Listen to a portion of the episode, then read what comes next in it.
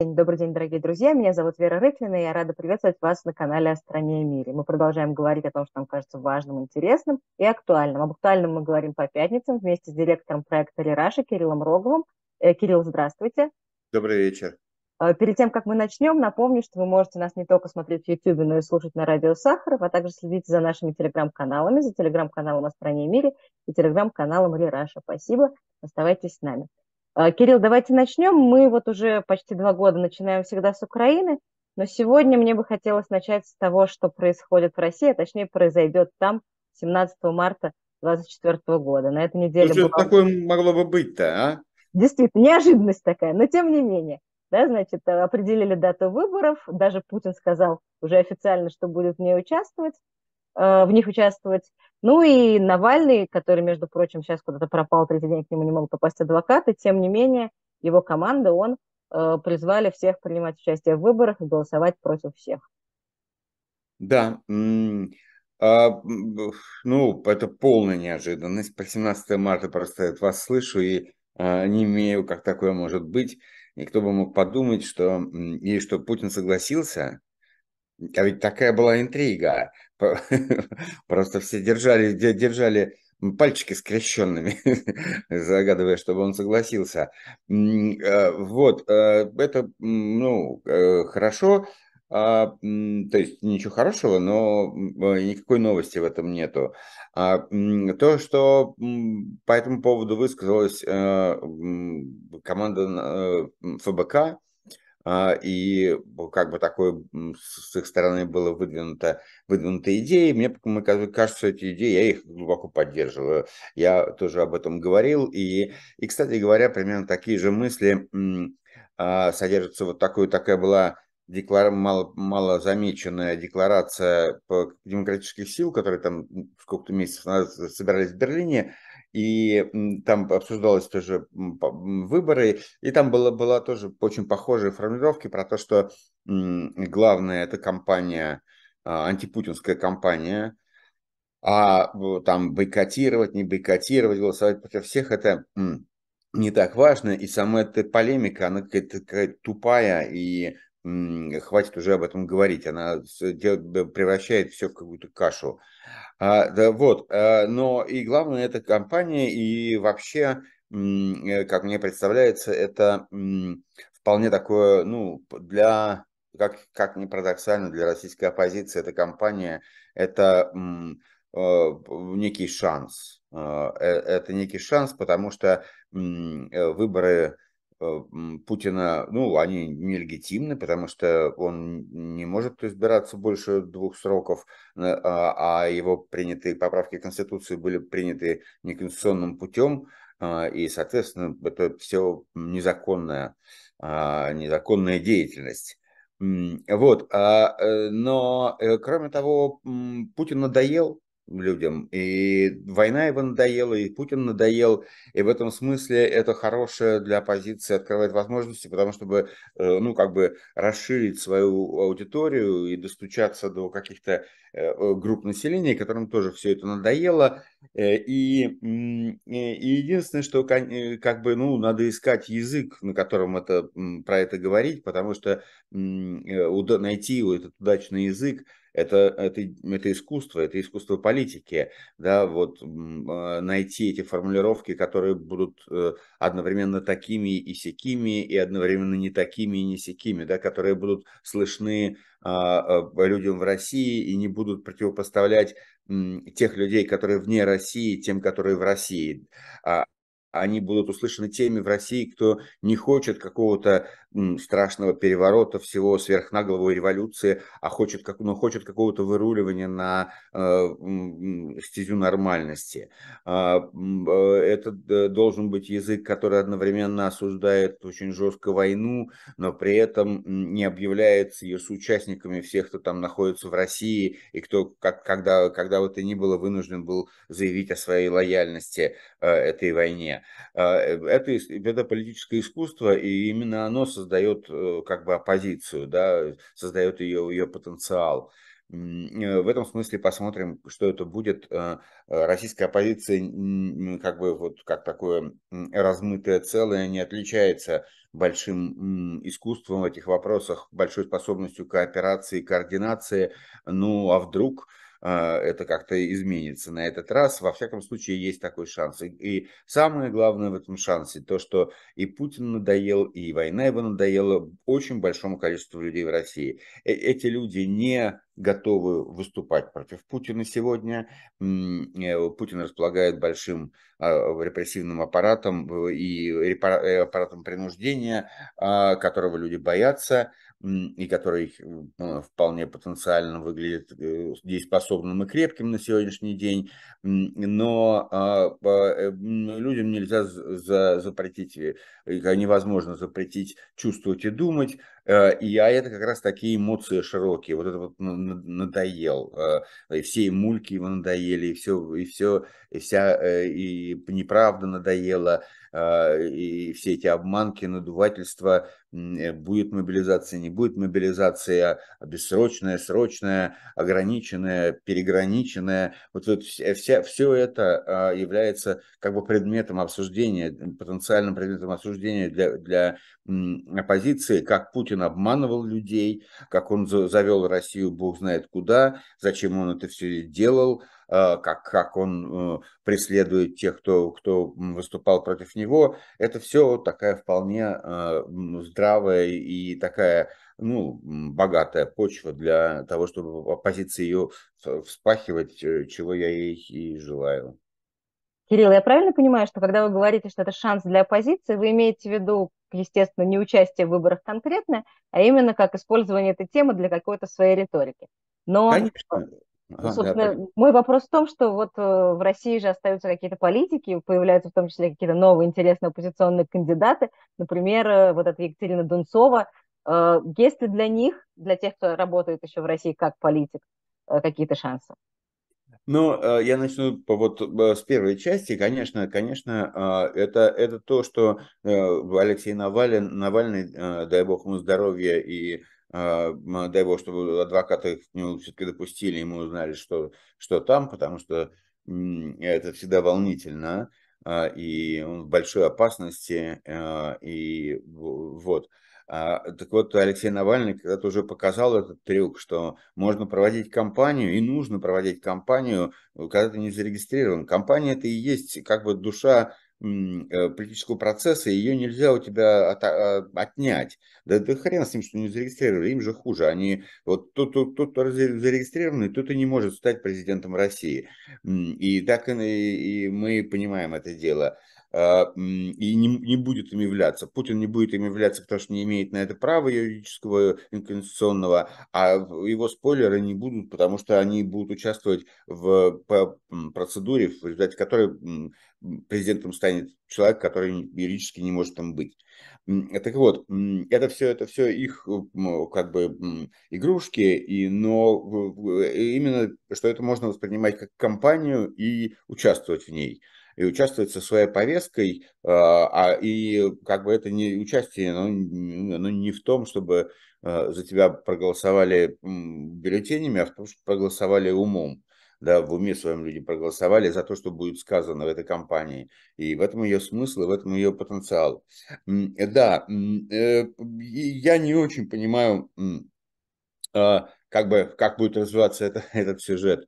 А, но и он мне кажется вполне продуктивным, потому что я давно говорил, что вот как бы, что а, э, оппозиция, которая, которая находится вовне, а, э, которая была с самого начала против войны, которая выступала последовательно такая либеральная антивоенная оппозиция, она в данный момент э, будет иметь мало доступа, ее роль очень важна, а, потому что она может формулировать повестку как бы ну, перспективы, а, а, в, в, этом ее главная роль, но она вряд ли будет тем, кто до стучится как бы до, э, до тех, кто в России, до, до, даже не до тех, кто в России, а до тех, кто ну, отчасти был соучастником этой, этой, этой вот жизни при спецоперации, а, кто был, э, кто сделал выбор в пользу лояльности.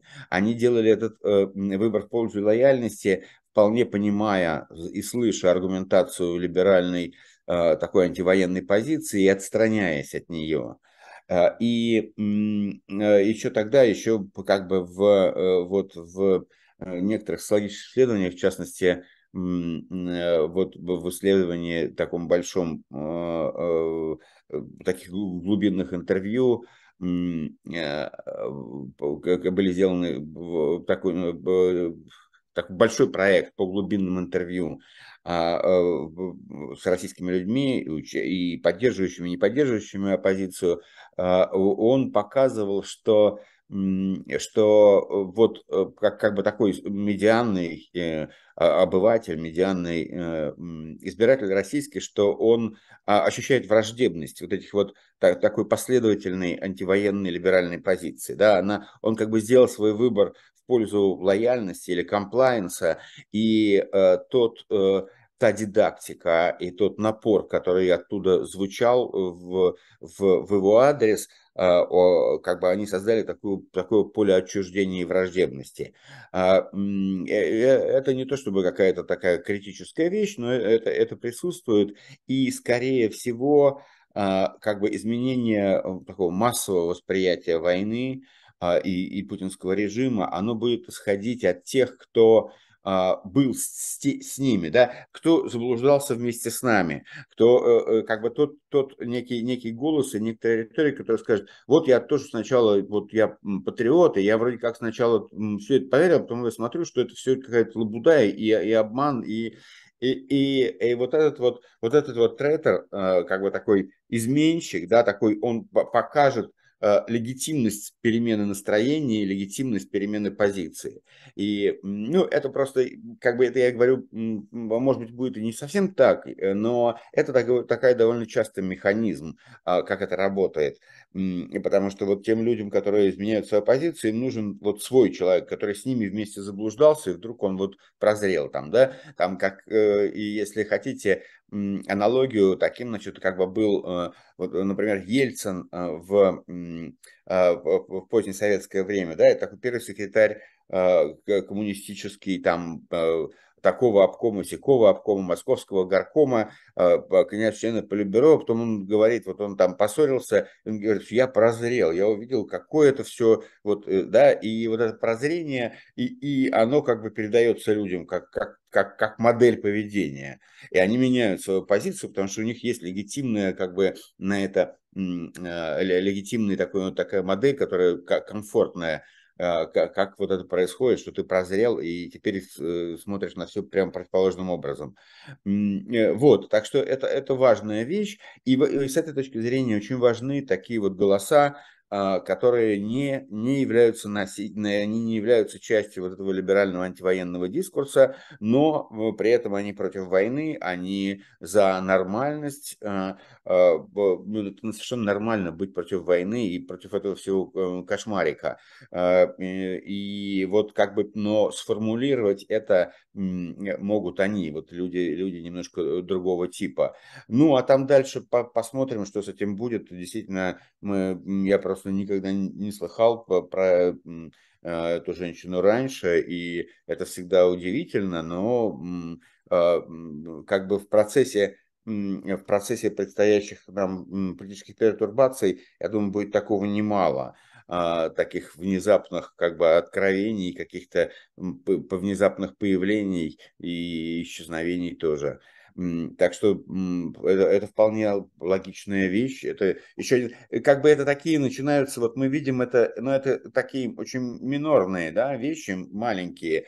Но вот эти вот жены мобилизованных, э, как бы вдруг начал прорезываться какой-то язык с той стороны, вот сейчас э, здесь тоже прорезывается язык.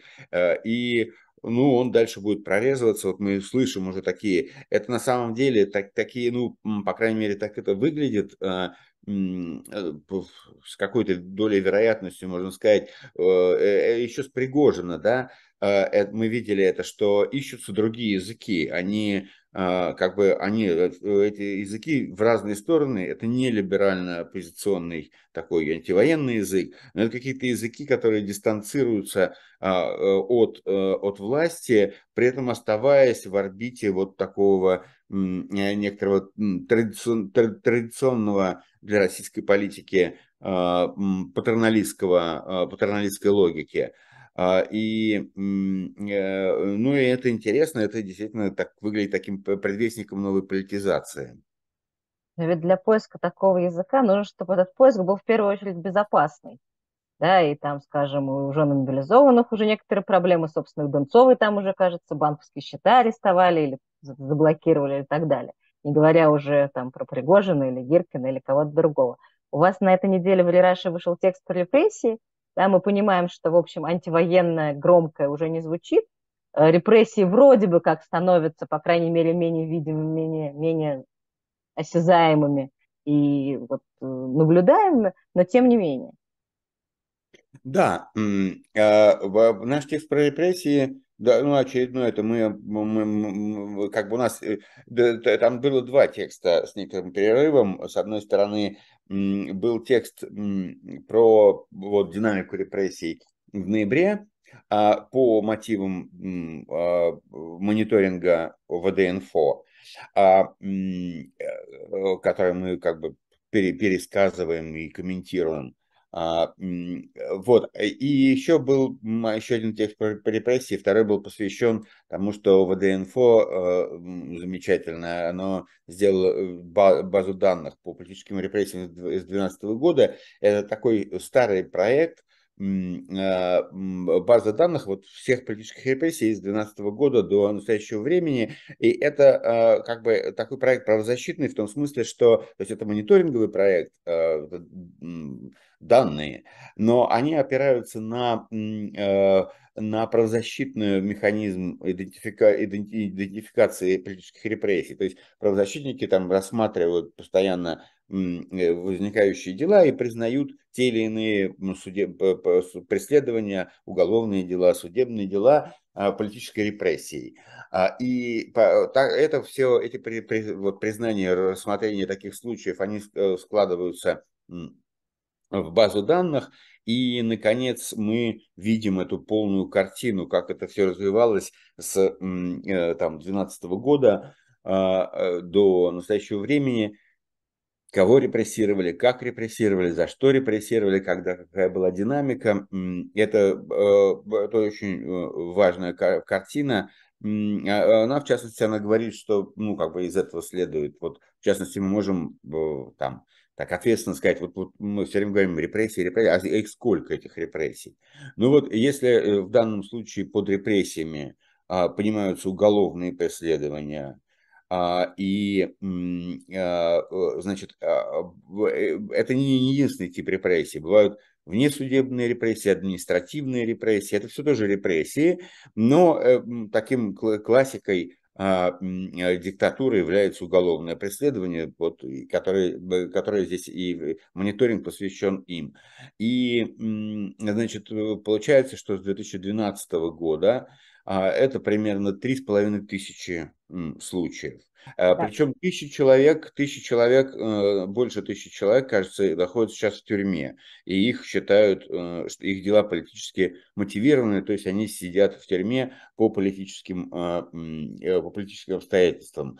При этом сюда входит вот в этот большой, эту большую базу данных, сюда входят Э, преследования свидетелей Иеговы и мусульманских организаций в России. И надо сказать, что вот там рост репрессий в 16, 15, 17, 18 годах, они в значительной степени были обеспечены именно вот этими вот э, очень жестокими преследованиями Э, мусульманских организаций, в том числе крымских татар под видом, под предлогом мусульманских организаций, которые признаются террористическими и потом, значит, всем дают ужасные сроки. Вот, это э, где-то с 19 года их доля вот этих вот религиозных организаций пад, начинает падать и действительно начинается вот против активистов.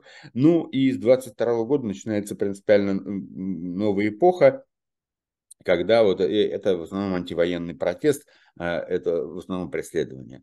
Вот, это что касается базы данных. Но э, был еще у нас и обзор и текущего состояния репрессий по мониторингу ВД-инфо, и там уже в течение нескольких месяцев мы, значит, говорим, мы отмечаем, что вот, ну, динамика, там есть три показателя. Это число заведенных уголовных дел, а, число административных дел э, преследования за антивоенную позицию административные и судебные приговоры. И мы, в общем, видим тренд последних месяцев на сокращение числа репрессий вот за антивоенную позицию.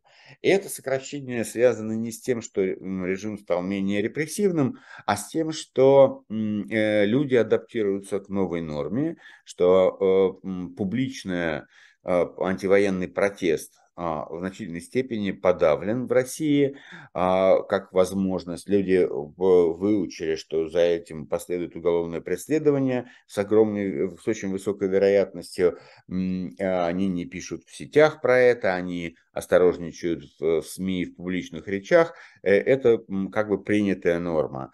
А, э, но если как бы у нас есть два, два таких феномена, а, которые одновременно надо рассматривать, э, надо видеть вместе. С одной стороны, а, вот есть этот, э, это мы можем констатировать по вот этому показателю, парадоксальному показателю репрессий, мы можем предположить и достаточно убедительно аргументировать, что это связано с тем, что публичный протест в значительной степени подавлен против войны в России, а, э, и это с одной стороны. А с другой стороны мы видим такое размывание лояльности войне. Если посмотреть на социологические опросы, то можно заметить, что а, что главное произошло за последние там месяцы в public opinion в общественном мнении, э, имея в виду опросы общественного мнения, да, в том, как э, общественное мнение отражается в вопросах общественного мнения, то главное, что там произошло, там произошло сокращение групп э, таких ярых сторонников войны. И это довольно понятный эффект, потому что мы наблюдали в прошлом году рост этих групп в начале года. И было это связано, то есть как бы вот после, э, динамика была примерно такой, после э, объявления мобилизации в э, конце сентября 2022 года был шок в обществе, был шок, и там до этого были, значит, потери, значит, Украина наносила поражение российской армии, потом объявили мобилизацию, был шок, но этот шок не вылился в протест, а к зиме а, к, там, к зиме началось вот это вот э, рост такой группы турбопатриотов, которые, значит, вот, ну, вот все для фронта, все для победы, стоят до последнего, Родина в опасности, надо, это самое, мы не можем проиграть.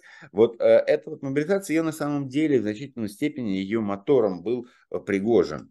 А, и Пригожин с его, с его значит, фабрикой этих военкоров, а, и, которую он э, продвинул, значит, и, и с его этой, э, этим а, ожесточенным значит, э, руганью с Шойгу, где снаряды, он, значит, вот эту вот турбопатриотическую взбаламутил и, и взбил эту пену, а, и, и, ну, и люди как-то этим там увлекались, как же так, вот мы проигрываем, надо...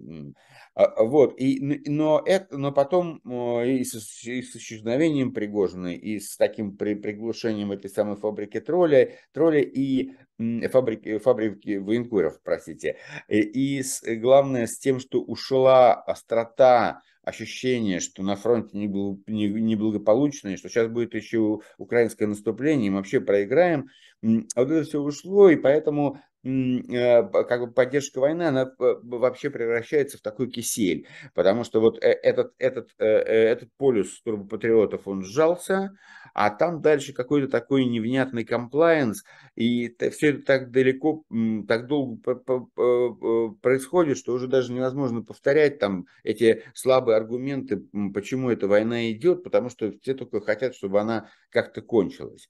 Вот, э, и э, на сегодняшний день, э, как представляется, вот есть эти два два феномена в общественном мнении. Первый это, это подавленность, подавленность публичного оппонирования войне, оно сведено на нет, но в то же время такое не, недоверие к войне, как бы отвращение к войне, усталость от войны, они распространяются, они создают вот такой вот кисель непонятных настроений, они их не назовешь антивоенными, потому что никто не, не решается назвать их антивоенными. Но вот если Путин вдруг объявит, что все, мы уходим, э, и все лишь бы кончилось, в принципе, как бы, как представляется, растет партия людей, которые, которым совершенно все равно, как война кончится, лишь бы она кончилась.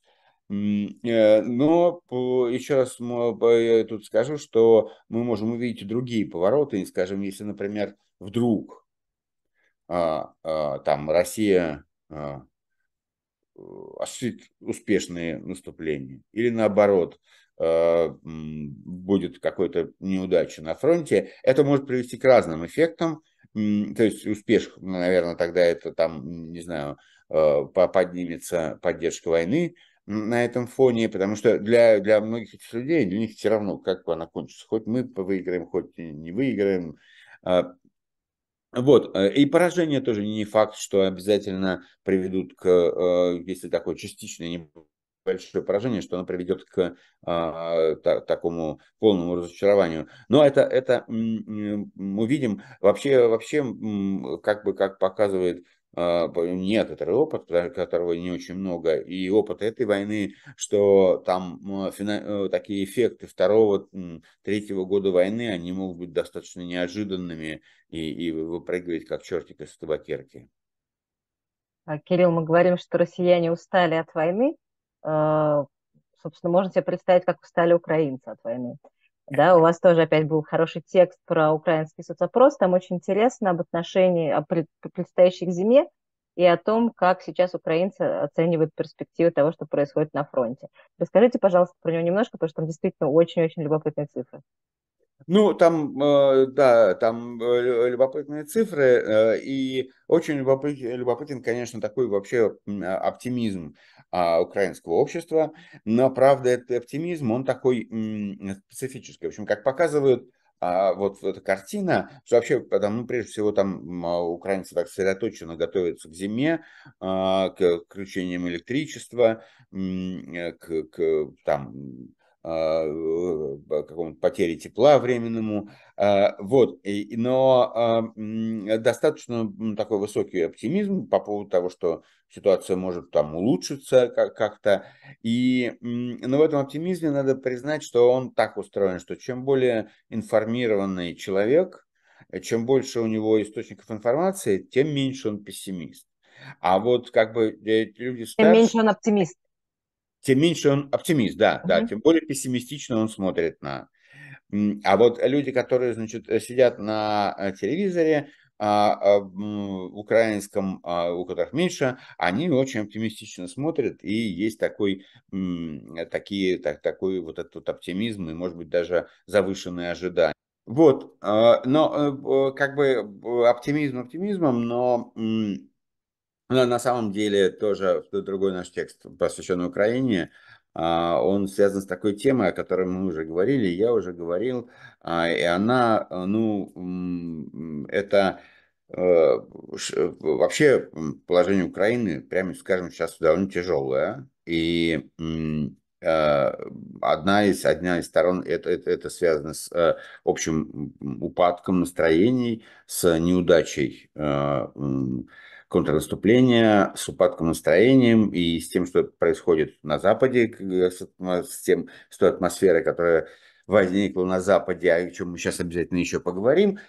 Но одна из э, сторон этого – это такие просачивающиеся как бы свидетельства того, что есть проблемы с э, пополнением э, армейских подразделений Украины, с тем, что как, как бы люди не очень идут воевать, э, и такое патриотическое ралли, оно исчерпало себя, а, э, и необходимы новые, ну, необходимые новые стратегии, и в частности новая стратегия в пополнении войска и продумывание этой стратегии. Война на истощение, долгая война, она требует других пониманий в этом, в этом отношении. Здесь в как бы, Украине по всей видимости, необходимо а, необходимо а, ну, выстраивать какую-то систему в чем-то а, аналогичную той, которая выстраивается в России, которая подразумевает такой контракт, контрактную армию с э, коммерчески сильным предложением и использование этого как путь к такой профессиональной армии, путь к формированию профессиональной армии. И в стратегии длительного противостояния Украины в России Э, ну, неизбежно будет как бы вырисовываться какой-то вариант, который одновременно предполагает и призыв, а, и, и профессиональ, профессиональную армию. И здесь, наверное, Украине придется обращаться к, к, к опыту Израиля, а, такой, э, э, такому, который очень разработанный и эффективный, а, а, и как, какую-то выстраивать. Но для этого тоже нужны ресурсы, чтобы выстраивать этот, этот, ну, эту новую модель. И здесь мы упираемся в такой, на самом деле, ключевой вопрос последних недель, главный вопрос этой войны последних недель – а, это такая полная растерянность Запада, вот так вот назовем этот, эту тему. И я вот сейчас э, был а, в, некоторых европейских столицах и общался с большим количеством и а, экспертов, и каких-то лиц таких относительно официальных, представителей правительства, скажем так, и, а, и всюду как бы звучит эта тема и этот разговор о том, что ну, полная растерянность. Полная растерянность. А, э, все погружены в свои внутренние конфликты, и это такое, это такой какой-то, какой-то общий паралич воли. Общий паралич воли, а, у которой нет точки сбора. И повторяют, кто-то там, э, такие официальные лица повторяют Э, слова, э, что мы будем поддерживать Украину, это незыблемая позиция, никогда нет и ничего мы не, не признаем, а, но за этими словами как-то ничего не стоит. А, да, и в этих самих этих словах э, слышно, что нету, нет, нету концепции, нету стратегии.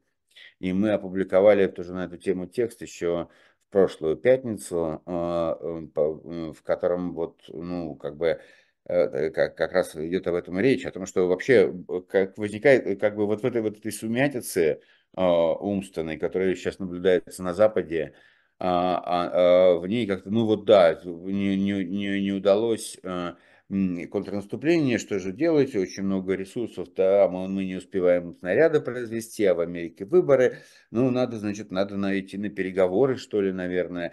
Э, нет, нет такой опции, это, это, это совершенно это такие же пустые слова про то, как мы, как, как слова про то, что мы никогда не отступим а, в поддержке Украины. И то, и другое пустые слова, потому что опции переговоров не существует, существует опция капитуляции.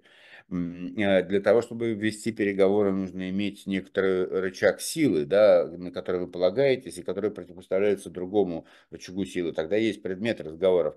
Если вы не знаете, что делать, если вы э, растеряны, и у вас нет никакой стратегии, а, кроме как переговоры, то вы идете на переговоры фактически с белым флагом. И надо себе это, в этом отдавать отчеты в последствиях этого. А последствия этого будут очень тяжелые, они будут э, ну, превосходить многое, что мы до сих пор видели. Более того, эти последствия уже здесь практически они есть, потому что, еще раз повторю то, что говорил, говорю всем и, говорил вот в этих, во время этих встреч, это а, когда Запад говорит, ну вот что украинское наступление не удалось, да, они не, не смогли украинцы. Это, это тоже такое страусиная вещь, засовывать голос, голову в песок. Потому что в глазах всего мира это не украинцев не удалось наступление, это у Запада не удалось помочь Украине. Это Запад проигрывает Путину а, в, в этом противостоянии. Запад э, пообещал Украине помощь еще в прошлом году, но и, и все исходят из этого. И речь идет о достоверности этих обещаний, да, о, о, о достоверности намерений, о том, что когда ты говоришь, что ты намереваешься добиваться, что ты действительно намереваешься добиваться, или ты сейчас услышишь, что, там, не знаю, э, холодно, и, и забежишь домой, вы знаете, тогда я не буду добиваться, почему холодно, я собирался добиваться, но там так холодно стоять на улице, что, э, извините. какое-то добиваться. Вот, ну, это, это доверие к намерениям, оно очень подорвано и к обещаниям, как бы, и в этом смысле Запад по итогам этого года Запад очень сильно проиграл. Он проиграл и в том, что э, достаточно неэффективным выглядит для всех механизм санкций, а, и а, а, там тоже такая растерянность. А вот как, вот, вот санкции не действуют, а что теперь делать, да, как бы еще вводить новые санкции, которые тоже не будут действовать.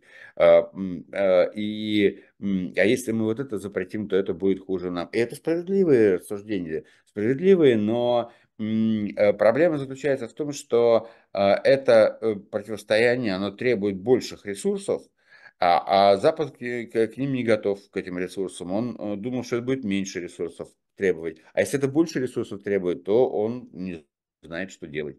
Вот, но это, это, это такая, такая структура момента, такой, такой мрачный, э, мрачная такая тень его, э, и, но это фундаментальная проблема, и в этом смысле она фундаментальна не только в смысле в отношении Украины, она фундаментальна в отношении а, Запада, потому что э, и, вне, и, во, и вовне, и внутри Запада растет ощущение как бы вот этой немощности, этой ограниченности ресурсов, неспособности сделать. И вроде бы все есть. И какое-то там официальное лицо говорит мне в разговоре, что но Путин должен понимать, что мы экономически и политически и в военном отношении сильнее.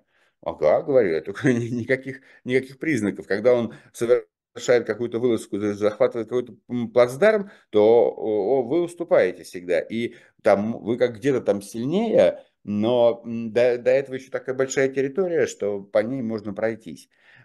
Э, вот, это, это такая ключевая история нынешнего момента.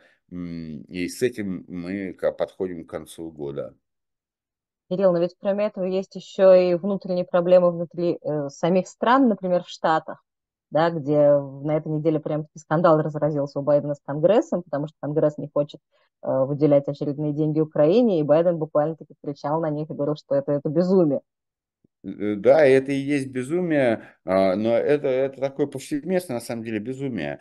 А, то есть это бывает, оно бывает в острой форме, как вот там, а, значит, у, в американской политике, и бывает в мягкой форме, как в европейской политике, где, ну, где на самом деле происходит э, то же самое, как бы э, люди думают, что вот можно вот так же ходить, а, и как бы так все само собой как ты ехала, и почему оно дальше-то не едет.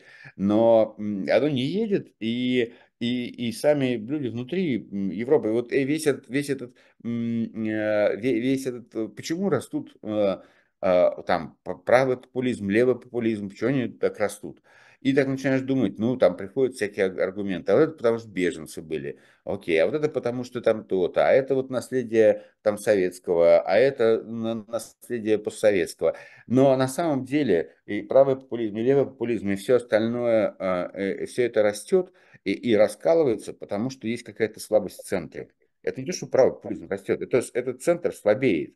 Он слабеет, но он то не признает. Он, он говорит, что вот все как, как, как ехало, так и должно ехать. А это случайные какие-то такие сполохи, которые там можно будет. Но вот это вот отсутствие какого-то какого-то э, а, какого-то стратегического оптимизма в центре, оно, оно создает это, мне кажется, вот эту поляризацию.